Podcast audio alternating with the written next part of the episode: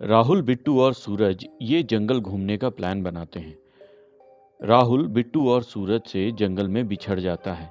बिट्टू और सूरज जंगल में राहुल का इंतज़ार करते हुए आग जलाने का निर्णय करते हैं और इतने में एक बूढ़ा आदमी इनके पास आता है और इनसे कमरे में चलकर राहुल का इंतज़ार करने को कहता है। जब ये कमरे में पहुँचते हैं तो वहाँ राहुल एक टक दरवाजे पर निगाहें जमा कर बैठा है। अब आगे।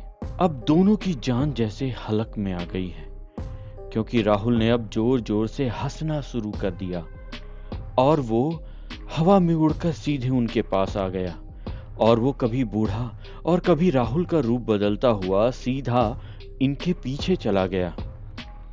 आ जाओ। अपने दोस्त को हलो नहीं बोलोगे? हाथ नहीं पकड़ोगे? ये देखकर दोनों ज़ोर ज़ोर से चिल्लाने लगते हैं।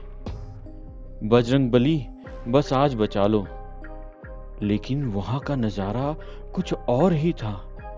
दोनों जहाँ भागते, वहाँ सामने में हवा में लहराता, उनका दोस्त उनके सामने होता। कि तभी बिट्टू ने ज़ोर ज़ोर से हनुमान चालीसा पढ़ना शुरू कर दिया। और उसके ऐसा करते ही दोनों धड़ाम से ज़मीन पर गिरते हैं और बेहोश हो जाते हैं। फिर बिट्टू जैसे ही अपनी आँखें खोलता है, वो सामने एक मुस्कुराता हुआ चेहरा देखता है सूरज का, और वो उसका हाथ पकड़ के बताता है कि कल रात से हम यहाँ खुले आसमान के नीचे ही सो गए थे, और देख राहुल भी सामने आ गया है। बिट्टू को जल्द ही एहसास हो गया कि वह सब उसका वहम था।